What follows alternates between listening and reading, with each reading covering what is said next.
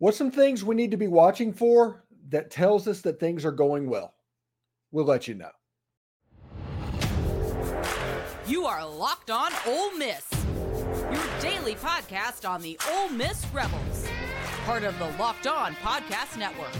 Your team every day.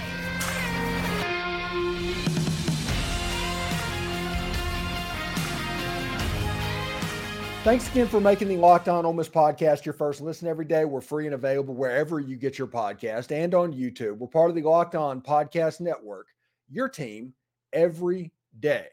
Hey, the Ole Miss Rebels take on the Georgia Bulldogs Saturday at 6 p.m. Central Time. This is your chance to listen to David Kellum and the Rebels hometown crew as Ole Miss looks to continue their run. Catch every play of the Rebels home team broadcast with SiriusXM on channel 192 or on the SXM app searching Ole Miss Rebels. Hey, the Locked On Ole Miss podcast is on the SXM app as well. You can find us there. I'm Steven Willis, the host of that Locked On Ole Miss podcast. Anyway, today's episode is brought to you by FanDuel. Make every moment more. Right now, new customers can get $150 in bonus bets with any winning $5 money line bet. That's 150 bucks if your team wins. Visit fanduel.com slash locked on to get started. So, yesterday we talked a little bit about the keys in this game, and now we're going to talk about things that could be a barometer. You want things to go well, you want to tell the flow of the game, you want to see what's going on. These things can kind of be your barometer to know how things are progressing. If Ole Miss is struggling doing this in the first half, that's probably a bad sign. If Ole Miss is doing this well in the first half, that's probably a good sign. And we're going to have three specific things to look at First of all, Quinshon Judkins, he'll be the barometer of how this game will go offensively. If he is not necessarily going well, do not expect Quinshon to have a 150 yard performance in this game. If he does, Ole Miss is well into this football game. But if Ole Miss can have a game from Quinshon Judkins similar to what they had against Texas A&M, 24 carries, 103 yards, just take the touchdowns out of the equation because Ole Miss needs to run the ball against Georgia to be successful, whether it's successful or not. You'll need that run. You need to affect linebackers. You need to affect players, and that will be a way you can check on that. Ole Miss must stay on schedule versus an elite Georgia third down defense. This defense is schizophrenic, but where they're really good is on third down. They do a decent job of handling things on the back end. And I've talked to Corey Burton, who's going to be on the show on Thursday from the Believe in Georgia Dogs podcast, about the Georgia defense. And I'll tell you what's going on with that. But he did say the secondary is pretty good as well. So I can imagine Ole Miss is probably going to try and make some hay on the ground, but it's important to stay on schedule. If you get into third and long against this defense, you're probably going to be problematic getting results of that down and distance. And also, this is the best offensive line that Ole Miss will play all season. Nobody has affected Carson Beck.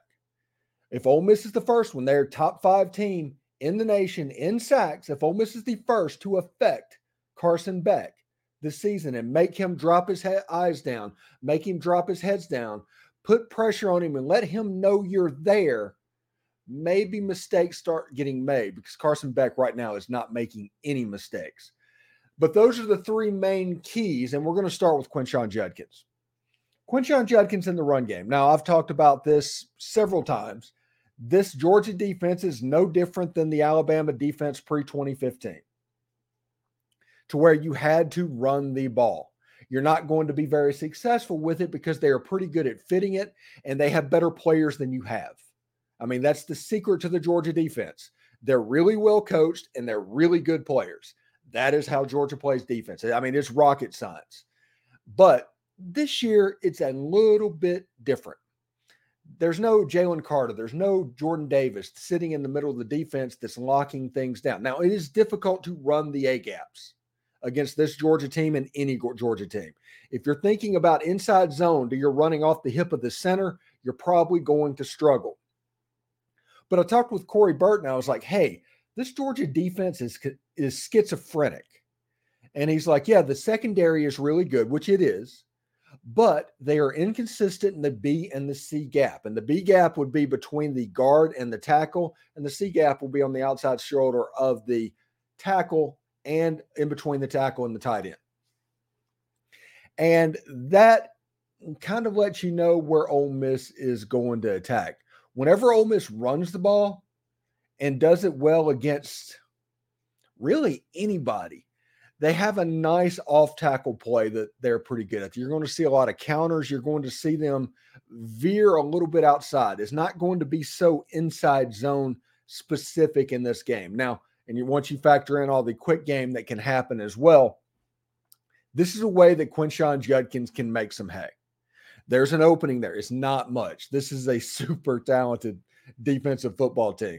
You look at the top 10 nationally in defense, the top 10 nationally on offense, and they want to take this Georgia team and put them somewhere other than number one in the playoff rankings.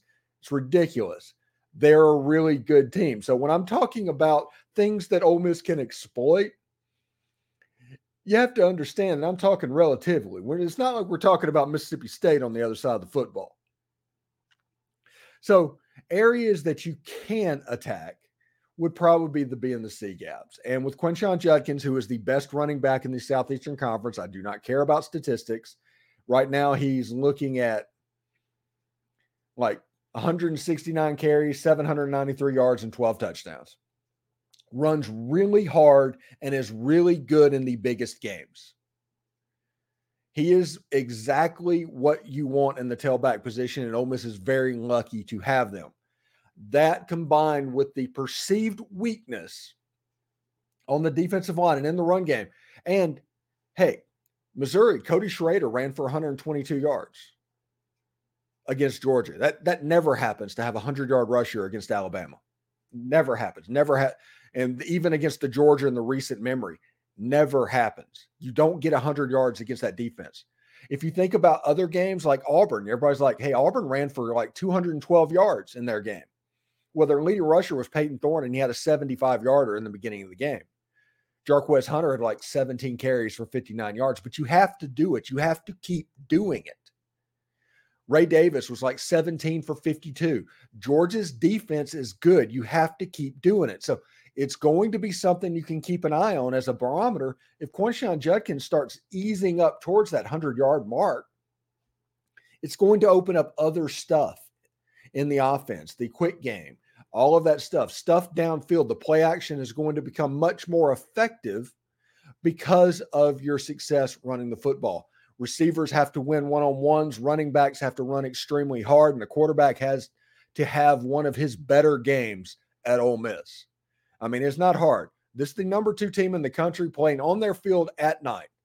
This is senior night in Georgia. This is a chance for them to essentially win the SEC East. And there's a lot of stuff for Georgia to play for. You are going to get the Georgia Bulldogs' best shot. Do not go in there expecting, hey, maybe they're looking at Tennessee. No, they're going to be completely focused on this game because Kirby is getting them completely focused on this game. So it's a situation that if you want to look at barometers of how Ole Miss can be successful, look at Quinshon Judkins in the run game. And I'm not talking about every play. There's going to be some one and two yard games with Quinshon Judkins in this game. Georgia's too good for them not to be. But see if there's a couple plays where he pops it for five yards, and all of a sudden you have a second and five. Because we're going to talk about in the next segment how important it is for Ole Miss to stay on schedule. Absolutely massively important that Ole Miss stays on schedule. The third down performance of the Georgia Bulldogs is elite. It's massive. If Ole Miss has third and seven and above against this defense, they're going to convert it about a one to 12 clip during the game. And it's probably not going to go well for Ole Miss. It is massively important that Ole Miss stays on schedule in this football game. But I do want to let you know right now this show is brought to you by Prize Picks. It's the largest daily fantasy sports platform in North America. They're the easiest and most exciting way to play DFS. It's just you versus the numbers. Instead of battling thousands of other players, including pros and sharks, you pick more or less than a statistic on a two or a player stat line and watch the winnings roll in. You want to play alongside some of Prize Picks' favorite players like rapper Meek Mill and comedian Andrew Schulz? You can now find community plays under the promo tabs of the app to view entries from some of the biggest names in the Prize Picks community each week. Prize Picks even offers a reboot policy that so your entries stay in play even if one of your players gets injured. For football and basketball games, if you have a player who exits the game in the first half and does not return in the second, that player is rebooted. Prize Picks is the only daily fantasy sports platform with an injury insurance policy. Go to prizepicks.com slash locked on college and use code locked on college for a first deposit matchup to 100 bucks. Go to prizepicks.com slash college and use code locked on college, all one word, L O C K E D O N C O L L E G E for a first deposit matchup to 100 bucks. Daily fantasy sports made easy. March Madness is right around the corner. If you want to win your office pool, you need to stay caught up with all the college basketball action with the Locked On College Basketball Podcast. Every Monday, Andy Patton and Isaac Shade recap the biggest stories in college basketball, keep you up to date on the NCAA tournament bubble, and get you ready for the upcoming week of games. From the Big East to the Mountain West and everywhere in between, Andy and Isaac have college hoops covered on the Locked On College Basketball Podcast. Available on YouTube and wherever you get podcasts. Part of the Locked On Podcast Network. Your team every day. College football season is here, and this season, Locked On is kicking up our coverage with Locked On College Football Kickoff live each Friday. Locked On will go live at 11 a.m. Eastern on every Locked On College YouTube channel, including this one. College Football Kickoff Live will cover playoff implications, conference rivalry games, and go in depth like only Locked On can, including insight and analysis from our stable of Locked On college hosts covering their team every day, including me. Find Locked On College Football Kickoff live every Friday at 11 a.m. Eastern on any Locked On College YouTube channel. You do not want to miss it. Also, thanks to everybody for giving getting me up over 5,000 subscriptions on the YouTube channel. We're somewhere in the neighborhood nearing 5,200 at this point. Thank you very much. Once we hit 6,000, 6,000, we are going to start doing remote broadcasts. Once we hit 7,000, we're going to do a call in show. So please continue to subscribe if you haven't already. If you have, tell a friend. And if you listen on one of the other medias, please um, subscribe on the YouTube channel as well. That does us a lot of good. So thank you very much for that. Now, we talked in the first segment about how Quinshon Judkins it could be a barometer for this offense moving forward, and we're going to talk about what Quinshon Judkins do in the red zone in the second segment a little bit later on. But the importance for Ole Miss staying on schedule in this game probably cannot be understated. There's going to be some plays when you hit some second and nines, but it's going to be imperative for Ole Miss to try and get to third and four in that situation.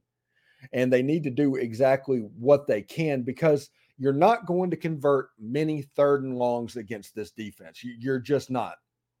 If you look at them offensively, Georgia's offense, they're converting thirds downs at a 55% clip in the game. That's number four nationally. If you look at them defensively, they only give up first downs 26% of the time. And this is all yardage distance. I imagine it's much lower with extreme down and distances. This is with people probably staying on schedule as well.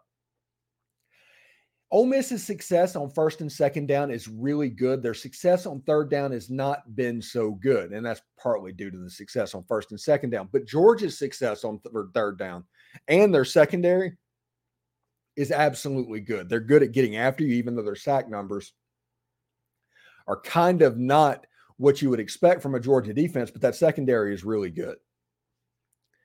But number four offensively, number three defensively. And we'll talk in the third segment. Remember that offensive stat number. We will talk about the Georgia offensive line and Carson Beck in the third segment of the show today. Now, if you look in the red zone, this is the reason I say this defense is a little bit schizophrenic.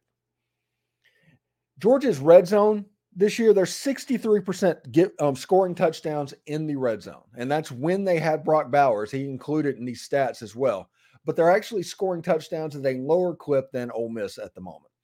And they're giving up touchdowns at a 70% clip of the time. It's, it's somewhere in the neighborhood of like 16 out of 20 or or maybe it's 14 out of 20. I forget what that number is. You don't get to the red zone very often, but when you do, you're fairly successful against the Georgia Bulldogs.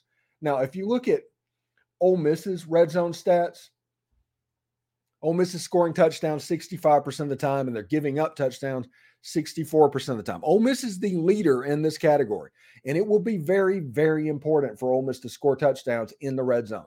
Field goals are not Ole Miss's friend, but I say that to say this, okay?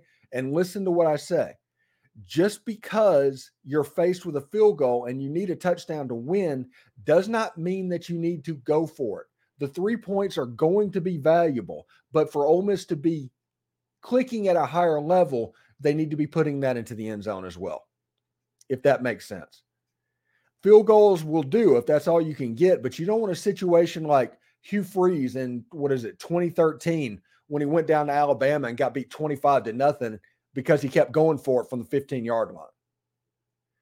Or the Auburn game when Ole Miss was like had one singular loss to, I think, Alabama that year. They go down to play Auburn. Matt Corral's injured. There's no re- wide receivers on the field. And if Ole Miss would have just kicked field goals, they'd have been in the playoff. So play smart. Avoid momentum swings. You have to believe in momentum this game as well. Uh, it's just the way it is. And if you look at Georgia's defense sacking the quarterback, this is the reason also I say that this team is schizophrenic. They only have 19 sacks on the year. That's a little over two a game for 68th nationally in the NCAA. Their TFLs, they're at 47. 47 TFLs. That's a little bit more than what is that? Five a game? That's good enough for 87, but they're really good on the other side of the line of scrimmage and they fit their gaps very well and they're pretty sure tacklers. But going back to um, Georgia's third down, this is where they're elite. Now remember, Georgia has a top 10 defense and a top 10, top 10 offense. This is the best team that Ole Miss is going to play this season. Period. If Ole Miss wins this game, it will probably be viewed as an upset, and they're going to talk about Ole Miss all next week. Okay. So remember, just like I said, whenever I talk about things that Ole Miss can exploit, it's because relatively of what Georgia is. I'm comparing Georgia to last year's Georgia and the year before Georgia. I'm not comparing Georgia to Mississippi State. Understand that. So the defensive line at Alabama and A&M probably a little bit better. So Ole Miss has seen that front seven. That front seven against Texas A&M is probably going to be a good situation and a good barometer. I think Texas A&M was the perfect scout team for the Georgia Bulldogs going into the game.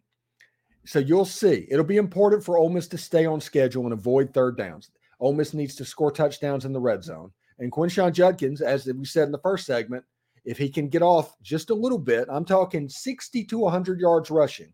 If he can do that and is just consistent, I think Ole Miss's offense has a chance to move the ball pretty well. Those three things makes Ole Miss's offense as least as effective as Missouri was against Georgia on Saturday. Now, this is the third step, and we're going to talk about that when we come back. This is the best offensive line that Ole Miss will have faced and will face. And nobody has affected Carson Beck. And those two things, if Ole Miss can do either of those, all of a sudden we talk, we're in a situation where Ole Miss is potentially a winner in this football game if they can do those two things as well. But first, I do want to let you know that today's episode is brought to you by FanDuel Sportsbook. Score early this NFL season with FanDuel. It's America's number one sports book. Right now, new customers can get 150 bucks in bonus bets with any winning $5 money line bet. That's 150 bucks if your team wins. If you've been thinking about joining FanDuel, there's no better time to get in on the action. The app is so easy to use. There's a wide range of betting options, including spreads, player props, over-unders, and more. The Ole Miss line against Georgia, Ole Miss is now a 10 and a half point underdog at the time of this recording against the Georgia Bulldogs. The over-under is at 58 and a half points fairly decent lines um, whenever you think about it. So visit fanduel.com slash locked on and kick off the NFL season. FanDuel, it's an official partner of the NFL. Also, the Rebels play the Georgia Bulldogs in Athens Saturday at 6 p.m. Central Time. It's your chance to listen to David Kellum and the Rebels hometown crew as Ole Miss looks to continue their run. Catch every play of the Rebels home team broadcast with SiriusXM on channel 192 or on the SXM app searching Ole Miss Rebels. Now, let's look at the Georgia offense a little bit because defense is the calling card, caller, calling card of the Georgia Bulldogs. And everybody thinks about defense when you think about Georgia. But this Georgia team is kind of a sneaky offensive team, and Carson Beck he has really similar numbers to Jaxson Dart, and nobody can seemingly affect this guy. He just goes back. He's doing routes on air. It's seven on seven. There's no defensive line. Nobody gets his hand on it. He can surgically pick you apart. And when you have weapons on the outside, like the Georgia Bulldogs have, like Dominic Lovett and Ra Thomas, and when healthy, Brock Bowers, um, Oscar Delp, those guys, Carson Beck's just dealing. And this is going to be a really, really difficult game for Ole Miss defensively, even more so than offensively. As good as Georgia is on defense, they might be better offensively. So, one of the things you have to look at and pay attention to is the fact that Georgia's offensive line is probably the best offensive line that you're going to face. Look at these fourth down numbers. This isn't a situation to where you're going for it because you're in a desperate situation at Georgia. There's no situation that's happened this season where Georgia's been chasing the game, essentially. But they're converting fourth downs at about 85%. And most of the time, they're six of seven, and it's probably one, two, or three yards. Because it's a situation, if it's more than that, Georgia's punting the ball and letting their defense do work. But Georgia's converting at an 85% clip, six of seven, um, converting fourth downs. And what that tells you is this offensive line can lean on you. They just get up there, they lean on you, they do what they have to do, and they just keep going about their business. When Georgia stays on schedule, real similarly to what Texas A&M was able to do in the second half. Texas A&M didn't do anything special. They just executed it, they got second and five, and they were willing to take that short stop stuff to bring you up. And if you wouldn't do it, they would keep doing it, and that at five yards would eventually move them down the field. Texas A&M's problem is was whenever it got down to third and 10, third and 12, and they had to take shots that took a little bit of time, all of a sudden the defense was in the area. Georgia's going to do the same thing the running back Edwards, Kendall Milton, those guys, they're going to run the ball and hope for second and six or second and five. They're going to lean on you. And then they're going to throw the ball and take a shot. But even then, they have a third and short that they can try and pick up with decent players. And if they can stay ahead of the chains, there's so much talent on this Georgia offense that it can just, like an avalanche, just engulf you. We talk about the momentum, we talk about so many things against Florida. You know, I always joke about this season like the biggest status symbol of 2023 college football is being good enough that Georgia actually takes you seriously and blows you out. That's the biggest status symbol. And against Florida, they had an amazing script. They went straight down the field and scored a touchdown, and they were up 7 nothing on the mighty Georgia Bulldogs and they were in a dogfight. Georgia was going back and forth, and Georgia scored a touchdown. It was like 7 7. I think Georgia kicked a field goal to make it 10 7. And then Florida got the ball, and on their own 30 yard line, they were faced with a fourth and one. And this is a situation that Ole Miss fans dread because they know the mindset of their head coach, especially with the players that Ole Miss has in the backfield, and they have some good run blockers on their offensive line. But those fourth and ones are traps against Alabama and Georgia. Ask Tennessee about fourth and ones against Alabama and against Georgia. Because Georgia is really good at fitting the run, and they're really good at having better players than you. That's a talent, right? And they end up stopping you. They score a touchdown. The next thing you know, you look up and Florida's down like 26 to 7 or something like that to the uh, to the Georgia Bulldogs, and that game's over. They lost it by getting cute. And everybody's going to talk about how teams need to let it all hang out. And they do in a sense, but they need to keep their composure about them and be very, very pragmatic with their shots and what they do because you don't want a night game in Athens, Georgia to envelop you. We've all seen like Arkansas a couple years ago went over there and everybody's like saying Arkansas might get them. It was like 30 to nothing at halftime. You saw um, Kentucky go to Georgia. It's like, man, Kentucky can get them. All of a sudden, it's 50 to 13.